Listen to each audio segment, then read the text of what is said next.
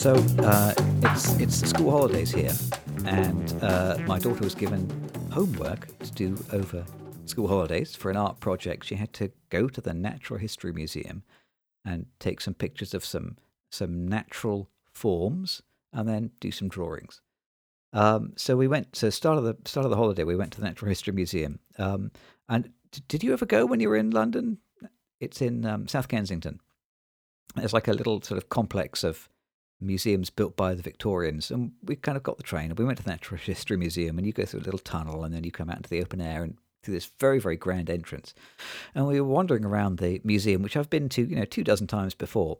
And it is a great museum, great exhibits. But for the first time, this time round, I was looking at the building. And I'll tell you, there is no there is no surface in the Natural History Museum which is not somehow illuminated or adorned or decorated. Every brick you know, is carved and beautifully finished. There's you know, statues everywhere. The, the stairways are a product of such incredibly fine craftsmanship. Everywhere you look, even in the darkest little recesses, the corner between you know the ceiling and the wall, which is 14 feet over your head, which you know, no one ever looks at, they're all you know immaculate and so well, so well sort of decorated. Um, every brick is perfect, and um, I realised that the reason that this building is so elaborate and so very very luxurious is because it was really the Victorians' way of showing off to the world. Look at our incredible wealth. Um, you know, we're able to build you know, an enormous public project like this, which is made to such an astoundingly high standard. We can afford it. And the reason that the Victorians could afford it was because they had spent the previous 60 years basically siphoning off the wealth of all of the rest of the world um, and drawing it back into London. And the Natural History Museum now, to a modern eye, it looks like a kind of reminder of Britain's shameful colonial past. Harry Hill is a British comedian. He used to um, used to be on the comedy circuit uh, here um, many years ago. I remember one of my favourite gags of his. Um, he said, um, "I went to uh, a local restaurant called A Taste of the Raj. The waiter beat me with a stick and forced me to build a complicated railway system."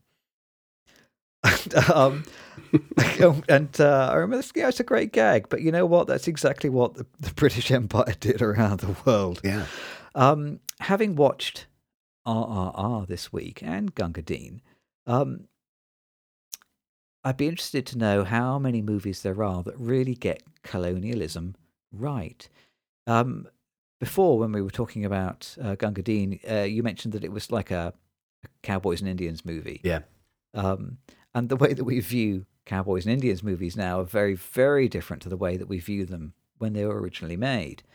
I, I'm hoping that we're now in the kind of climate where, um, you know, we can properly reassess the cost and the legacy of colonialism. But has it really filtered through to cinema? What do you think? What have you seen? Um, I don't think I've seen anything recently other than RRR. Um, in my film viewing career, I've seen a couple of things that definitely make me think um, about uh, colonization. Yeah, absolutely. I mean, um, for me, the first two films that came up were um, French colonialist things. Um, oh yeah, I don't know if you've ever seen Chocolat by Claire Denis. Uh, so that's Juliette Binoche, isn't it? Um, is it? Is that Chocolat? Sh- oh, I'm not sure. To, oh no, that's um, that that's also chocolat. You're right. Oh. No, this is a different chocolat. That is um oh Lass is it Lasse Hallström, Hallström did that film? Ah. I think so. Yeah, yeah. With Johnny Depp, right? Yeah, yeah, yeah. yeah. Um, no, this is. I don't remember any colonialism in that film. No, no, not really. You really. have a very different reading of that film. well, maybe there is actually, but I'm going to go back and think about that a bit more. But Chocolat, it's a Claire Denis film. It's a French film, probably from the 80s. okay. um, and really I think gives a very accurate, um, well, I hope a very accurate um, uh, representation, not of how the like the men colonize, but it's really about um, a woman who's sort of abandoned by her, her husband is an officer in the in in Africa, and he kind of disappears for long periods of time. So she's left to raise a daughter uh, among the servants, and just it's it's nice because it it attacks it on a, this sort of domestic level. This is how you treat the people here. This is how you treat the locals. Um, uh, and it's very conflicted because she sort of has feelings for one of the servants, and uh, her daughter is very friendly with the same one, the same servant. Um, so that one I strikes me as being a different angle on it. It's not. There certainly are men with guns in it, but there aren't a lot. That's not the main story. So I, I liked that because it was much more personal view of it. Um, there's this one scene in Apocalypse Now, but I think it's the oh. Redux version. So they edited okay. this scene out, and I love it. It's just this surreal moment where um, uh, the like Martin Sheen and the others, they chance upon this. I think it's a coffee plantation in the jungle, something like that. And it's these French that are just eating off of this beautiful china, and they're in a pretty nice building, and um, it's just this meal basically that they stumble into. Um, but it really is this wonderful um, contrast between how the colonizers uh, are living in the middle of this war zone jungle and how the the locals are. So I mean, I think those are two films that strike me uh, for their colonization and how like how day to day it is. It's not all about just bursting into a country and, and violently taking it over or forcing people into building things. It's also about just how you bring your own culture into another place and how you have a very higher standard of living day to day among the people who live there normally. That's interesting. That reminds me of uh, the river have you seen that? Which is uh, Jean Renoir. No. Um, I think I think it might be his last picture, possibly. Um, which is like it's a yeah, beautiful picture about um, this girl growing up in um, like you know, uh, colonized India. And I, I, honestly can't remember whether it's a French family or an English one. I think it must be English. Um, and the only thing I really clearly remember about it, it starts out with like like a a sequence of uh, scenes uh, where the little girl is playing in the garden um, with a boy, and there's a snake, and they're too young really to know to be afraid of the snake, and it's very very tense because we the audience know that the snake, you know what the snake means, and the yeah. children kind of don't. Um, and the scene that I really remember from that film is about like a the real kind of banality of everyday life. These Europeans in India um, towards the end of the mo- movie, um, there's a scene where everybody has a nap, and uh, the camera just lingers on you know each of the characters as they have an afternoon nap when yeah. it's just too hot and yeah, too, too hazy to do anything yeah. uh, during that part of the day, and it's just you know, it's a beautiful, leisurely, sleepy little bit of filmmaking. Yeah, um, yeah, wonderful bit of control. I really clearly remember that nap. That's the greatest nap in in cinema history. But what it says about again, but it's, it's, what it says about colonialism is you know, largely banal, I think. Yeah. Um, and it's it's a film that's uh, largely seen through the eyes of children, and so you know they don't see the wider picture that the adults will. So I don't think it really deals with those with those issues. Yeah. Huh. Um, the Battle of Algiers, actually, that's now that was French colonialism, wasn't it? Wasn't it the French who colonized Algeria? Yeah. Yep. And then, have, have you seen the Battle of Algiers? Uh, 1962. Yeah. Yes. Yeah. Yeah. I have. Yep. So could, I remember going to see that and being not entirely clear whether it was a documentary or a drama. Exactly. And it yeah. Straddles. Yeah. It straddles yeah, those it really two camps. good that way. Yes. Um, and that has you know this tremendously tense scene where uh, there's a bomb that goes off in a cafe. Yeah. Um, which I think that's another thing that Hitchcock either referred to or the scene in this film refers to Hitchcock because mm-hmm. I remember Hitchcock, you know, explaining, you know, so elegantly that um, the difference between thrills and suspense is that in thrills, um, you know, a bomb goes off in a cafe, whereas suspense is that you know there is a bomb under mm-hmm. the table in a mm-hmm. cafe, yep. and you're just watching people drinking their coffee. And, yes. You know, and you know, we the audience know there is a bomb, but nobody else does. You know, that's that's kind of suspense. Yeah. Um, and Battle of Algiers absolutely plays that out, you know, exactly note for note, um, and does it tremendously well.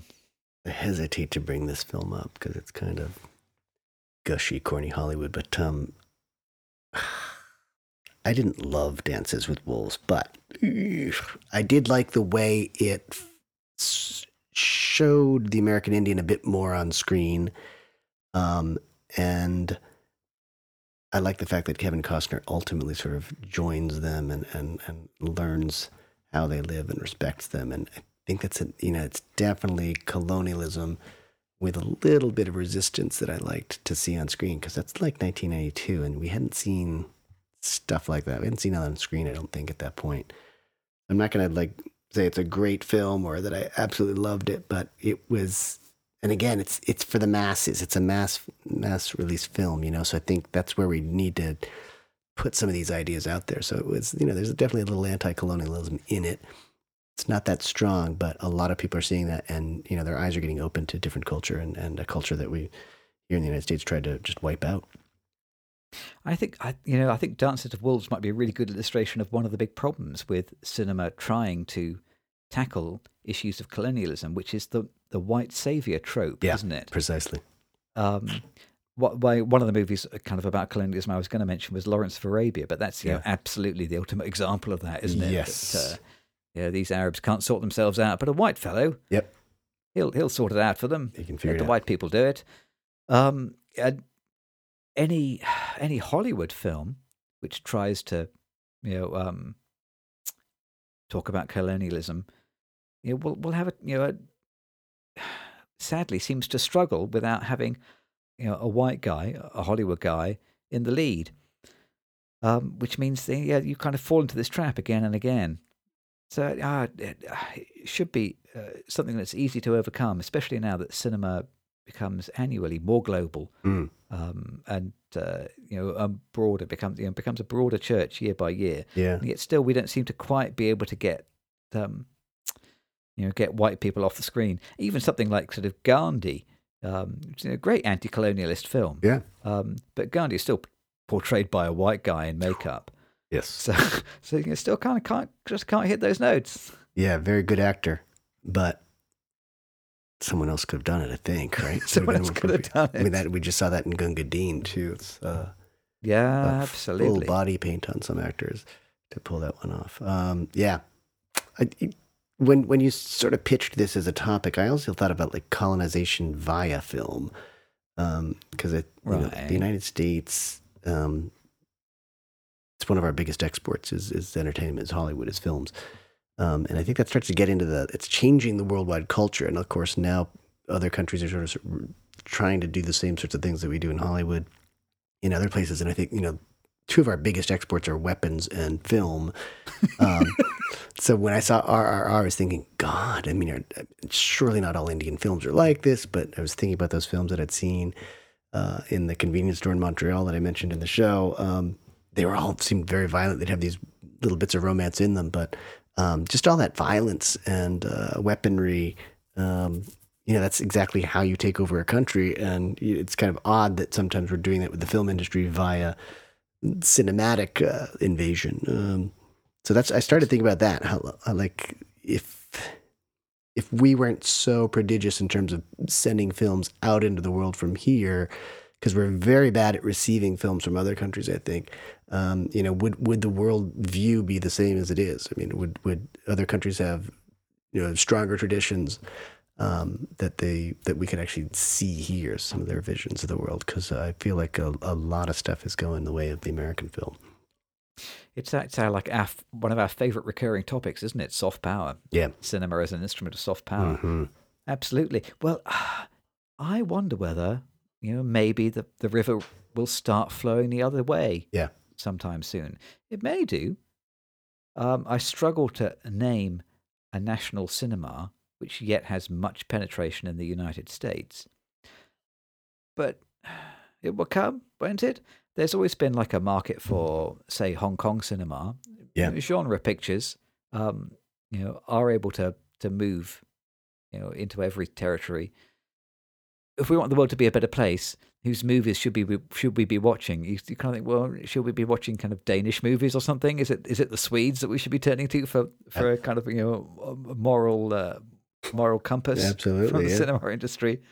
Or at the very Yeah. least, doing what we just did with that last episode, which is we finally got perspectives from both sides to a certain extent with Gunga Din and RRR. So at least you're getting a rounder, a rounder version of the truth with a couple of Uh, different participants, you know, contributing this- to the this- making of history. this is a film which I didn't think would come up in our discussion of colonialism. Uh, we were on holiday last week. Yeah. Um, and uh, one of the films that we watched, there was a little cinema where we were. One of the films that we watched was Sonic the Hedgehog 2. Okay. Um, and and yet, surprisingly, Sonic the Hedgehog 2 even has something to say about colonialism and soft power. Jim Carrey plays the baddie. Oh yeah. Um, and he I, really looks like he's been allowed to improvise many of his lines, and he really, really goes for it. You know, he sells it really hard. Um, it would be so easy for like you know an actor of his stature just to phone it in, Yeah. video game movie. But no, he absolutely, really, really goes for it. And uh, in one of the final scenes, you know, he's had a face off with Sonic the Hedgehog, and it looks like Sonic the Hedgehog has won, and and uh, Jim Carrey's character is going to be banished forever. And Jim Carrey says, "You know, why don't we call it a truce? You know, there there have been good people on both sides in this fight." and I was thinking, it's, it's nice to get that kind of you know a proper bit, little bit of of, uh, of political satire into this kind of children's movie video game adaptation. But you're right, seeing both sides is what the answer is, isn't it? I think so. It's not. It's yeah, you, absolutely. We, we we need good people from both sides hmm Making good films. making good films. Yeah, making good films that people see exactly. To do what we need is we need good distributors from both sides. Yeah, I think that would help. I think Yeah. the good films are there, aren't they? It's just that they never make it through. Yeah. it's there's a big filter. Yeah. We need we need um, you know braver distributors. Yeah, I agree. Yeah, too many hurdles to jump, and you know, if, if it's not in English, I don't know if the Americans are going to watch it. So, lots of lots of obstacles. You have to- I'm going to cite another Kevin Costner film Yeah. now, Oh, which is uh, if, if if you build it, they will come. so, Yeah, so we yes, so so yeah, we, we need some we need some some distributors to build it, and they will come. Yeah. they will come. I agree. Okay, let's get our popcorn. Yes, finally, popcorn.